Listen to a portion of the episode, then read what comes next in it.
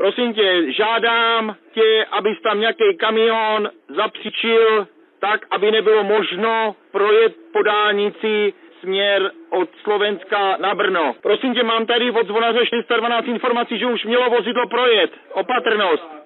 Vozidlo je zastavený, jo, na 56. Od rozdobou zbraně, takže dobrý. Tady je Matěj Skalický a tohle je Vinohradská 12.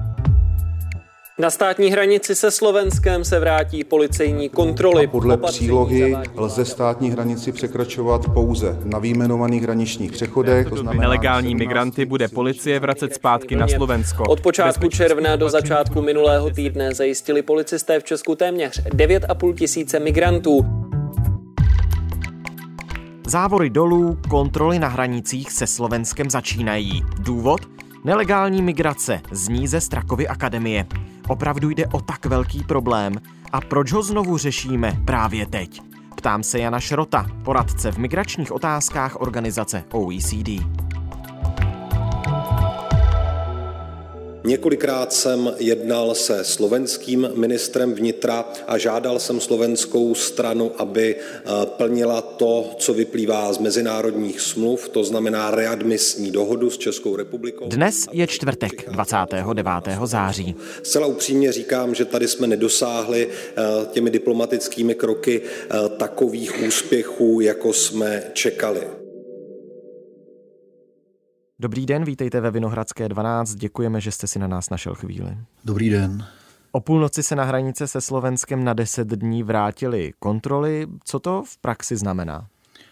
Z mého pohledu bylo zajímavé, že vláda to vlastně avizovala předem a pravděpodobně se jednalo i určitý signál, eh, jak signál mezinárodní vzhledem k těm sousedním zemím, signál třeba i Evropské unie, která nějakým způsobem by měla tlačit na některé státy, eh, co se týče eh, spolupráce.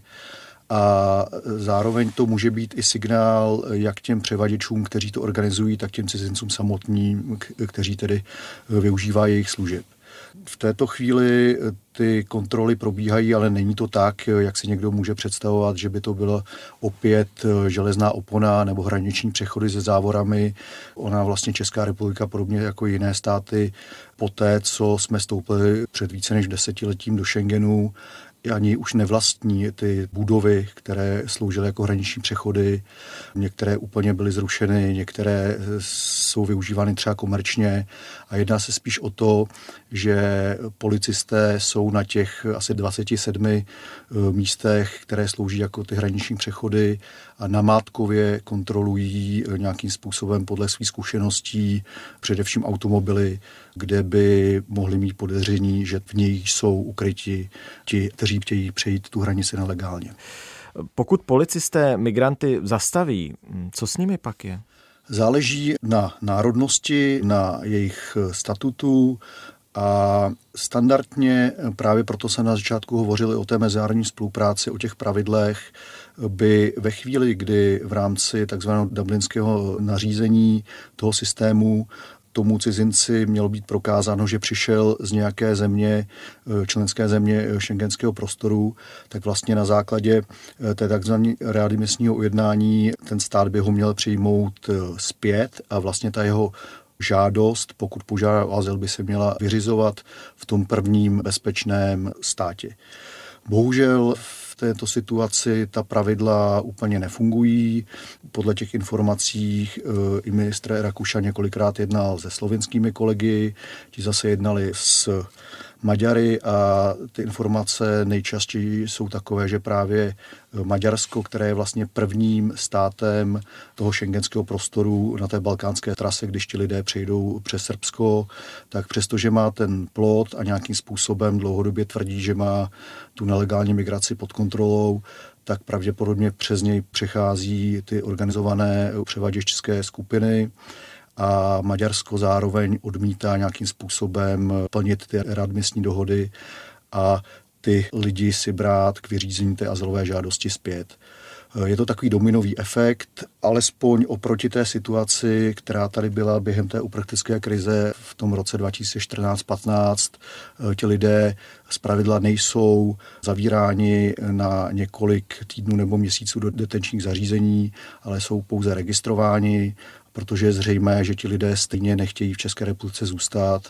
A v podstatě... Mohou si tady ale požádat o azyl například? Ano, je jim to vždy nabídnuto pokud o to mají zájem, což ale u absolutní většiny těch lidí není. Ti lidé míří někam za svými příbuznými pravděpodobně nebo za svými známými eh, do Německa nebo dalších zemí západní Evropy a Česká republika pro ně opravdu pouze eh, transitní zemí. Eh, mám informace z toho terénu, že ti lidé opravdu mají přesně i třeba naplánovány odjezdy vlaků, vědí, že se nechtějí vzdalovat z těch nádraží a někdy na ně i někdo čeká, ale většinou vědí, že po té proceduře registrační jim bude umožněno, aby nasedli do vlaku a zakoupili si za eura, která mají jízdenku a tak to cestovali dále teda eh, do Německa. Autem jsme se dostali do Soluně, odtud jsme šli pěšky do Srbska. Citujeme z reportáže i dnes TV, mluví velitel Břeslavského registračního pracoviště cizinecké policie Roman Pitner je provedena prohlídka, eh, zda nemají u sebe nějakou zbraň, eh, případně zbraně se jim eh, odebírají, osobní věci jim jsou vráceny. Po té, co jsou vlastně tímto způsobem zavedeni do systému, tak probíhá identifikace, jsou jim snímány otisky prstů. Ty otisky odchází okamžitě do systému, je prověřeno, zda nejsou evidováni v jiném členském státě Evropské unie, například jako azylanti. Poté je jim vlastně vystaven výjezdní příkaz, kterým eh, mu zlegalizujeme pobyt na 30 dní a on je povinen, ten cizinec, do 30 dnů opustit Českou republiku. A jaké další informace z terénu máte? Víte třeba, jak to teď skutečně vypadá v Jihomoravském a Zlínském kraji, jestli jsou vidět nějaká tábořiště v lesích například a podobně? Samozřejmě, bohužel, někteří ty převaděči fungují tak, že tyto informace, o kterých jsem mluvil třeba o těch vlacích, jim takhle detailně neposkytnou, často je obhají a stává se to, že prostě vysadí někde eh, v přírodě, někde na hranici nebo za hranicí s tím, že jim tvrdí, eh, že tady už například někdy bývá i to Německo a pak ti lidé jsou ponecháni svému osoudu a nějakým způsobem může dojít k tomu, že ztraceni někde bloudí, než se dostanou do civilizace, kde z pravidla ti místní zavolají cizineckou policii, která nějakým způsobem tedy potom dopraví, dopraví na to registrační místo. Ale rozhodně není jejich cílem to, aby někde přebývali delší dobu, aby někde tábořili a tak dále. Lečení, spacáky, boty, zbytky jídel. Popisuje nezávislý starosta Tvrdonic Zdeněk Tesařík. Zatím jsme našli minimálně tři takové skládky a samozřejmě my to budeme muset uklidit na náklady obce a nevíme, jestli se nám to tady nebude objevovat dál. Ten nárůst je obrovský. Dneska už se vyskytují opravdu nejenom mladí muži, ale i rodiny s dětma. Popisuje ředitel krajské cizinecké policie Miroslav Todt. Kdo jsou ti lidé, kteří se přes Česko pokouší dostat dál do Evropy? Teď tato vlna je především z více než 90% o Syřanech.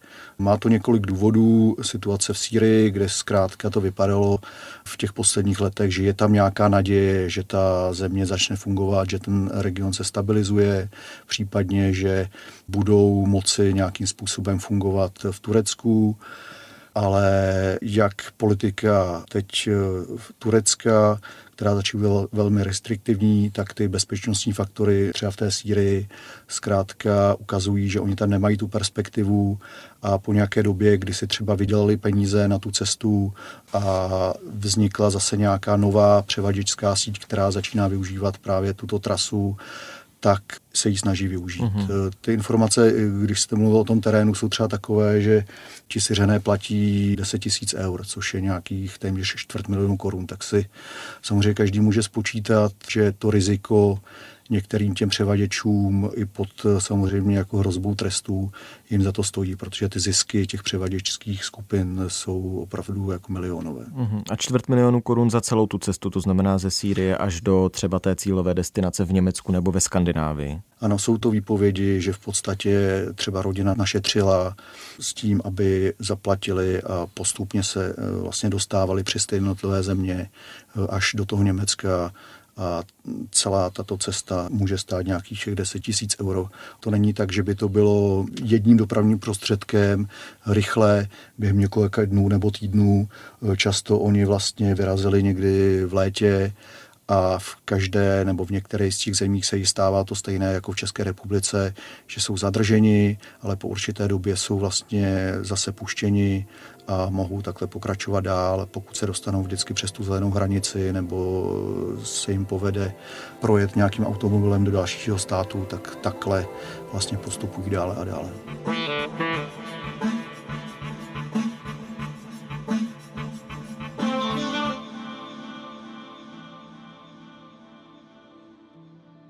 Když mluvíme o Německu, tak o rostoucím počtu uprchlíků jednal už na začátku září ministr vnitra Vít Rakušan z hnutí stan v Mnichově se svým bavorským protějškem Joachimem Hermanem z CSU. Tak řekl byste, že to rozhodnutí obnovit kontroly na hranicích se Slovenskem je možná právě i důsledkem určitého tlaku z Německa?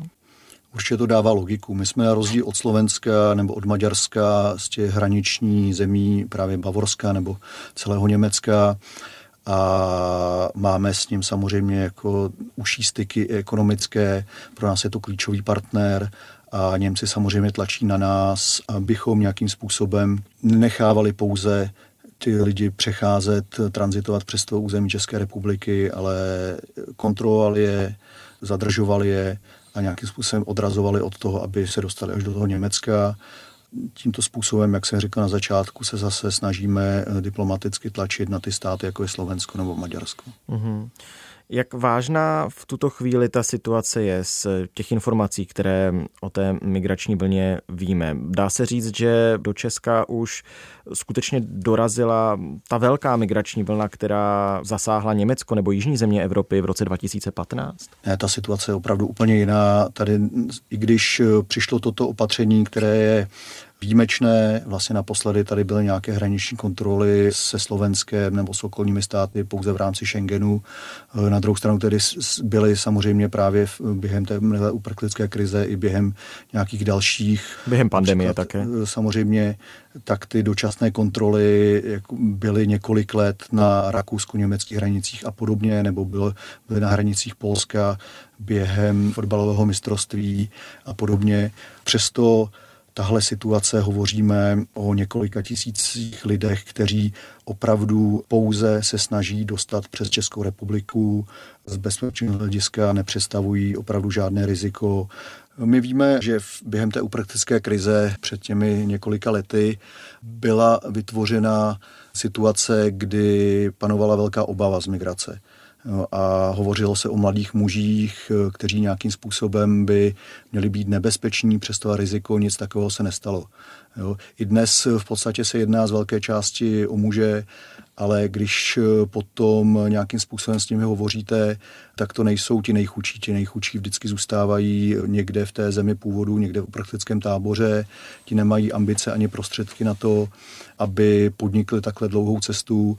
Jsou to často lidé s nějakým i třeba vyšším vzděláním, s nějakou touhou třeba studovat, pracovat. A ono se samozřejmě nějakým způsobem hovoří o tom, jestli jsou to uprchlíci, nebo jestli můžeme hovořit e, o humanitární migraci, kterou tady máme teď v souvislosti s Ukrajinou, nebo s ekonomickou migrací, ale ono se e, hovoří tak, o, takzvané smíšené migraci, protože i ti lidé, kteří takto přicházejí e, jako uprchlíci, a to z toho důvodu, že oni vlastně nemohou přijít legálně, neexistují žádné legální cesty, že oni by si požádali o humanitární výzum někde na ambasádě třeba německé nebo jiného státu. Oni mohou čekat maximálně zaregistrovaní jako uprchlíci někde v uprchlickém táboře, čekat na takzvané přesídlení, relokaci a tam je asi jednoprocentní úspěšnost toho, že se to někomu povede. Takže z tohohle důvodu zkrátka podnikají tyto cesty ale opravdu si dovolím říct, že i ti lidé, kteří teď přicházejí přes Českou republiku, rozhodně nepředstavují žádné bezpečnostní riziko.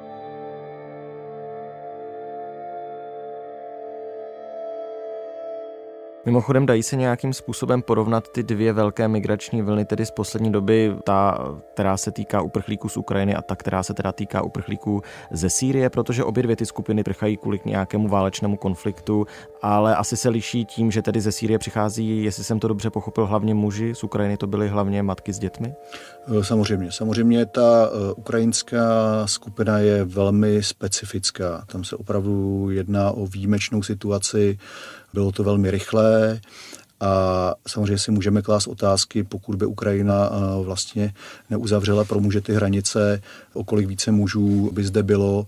Na druhou stranu tam je to naprosto bezdemat a ta situace tam je vlastně v černobílá i pro, řekněme, lajka nebo z pohledu veřejnosti v tom, že tam je úplně jasný útok, je tam válka, kdežto e, někdy se složitě vysvětluje, že situace v Sýrii, kde je spíše občanská válka, stejně jako byla v některých afrických zemích, nebo se můžeme bavit o Afghánistánu, další země, odkud lidé ve velkých počtech odchází, jsou samozřejmě Irák. A tam se někdy setkáváme s názory, že těm lidem vlastně tolik nehrozí, že oni by se nějakým způsobem měli snažit o to se pokusit změnit tu situaci tam, případně bojovat třeba proti místnímu diktátorovi a nikoli pouze odcházet a v tomto samozřejmě jako ten pohled může být jiný. Na druhou stranu člověk, který nemá perspektivu, tak vždy to bylo v historii to, že se snaží nějakým způsobem jako najít ten svůj nový život.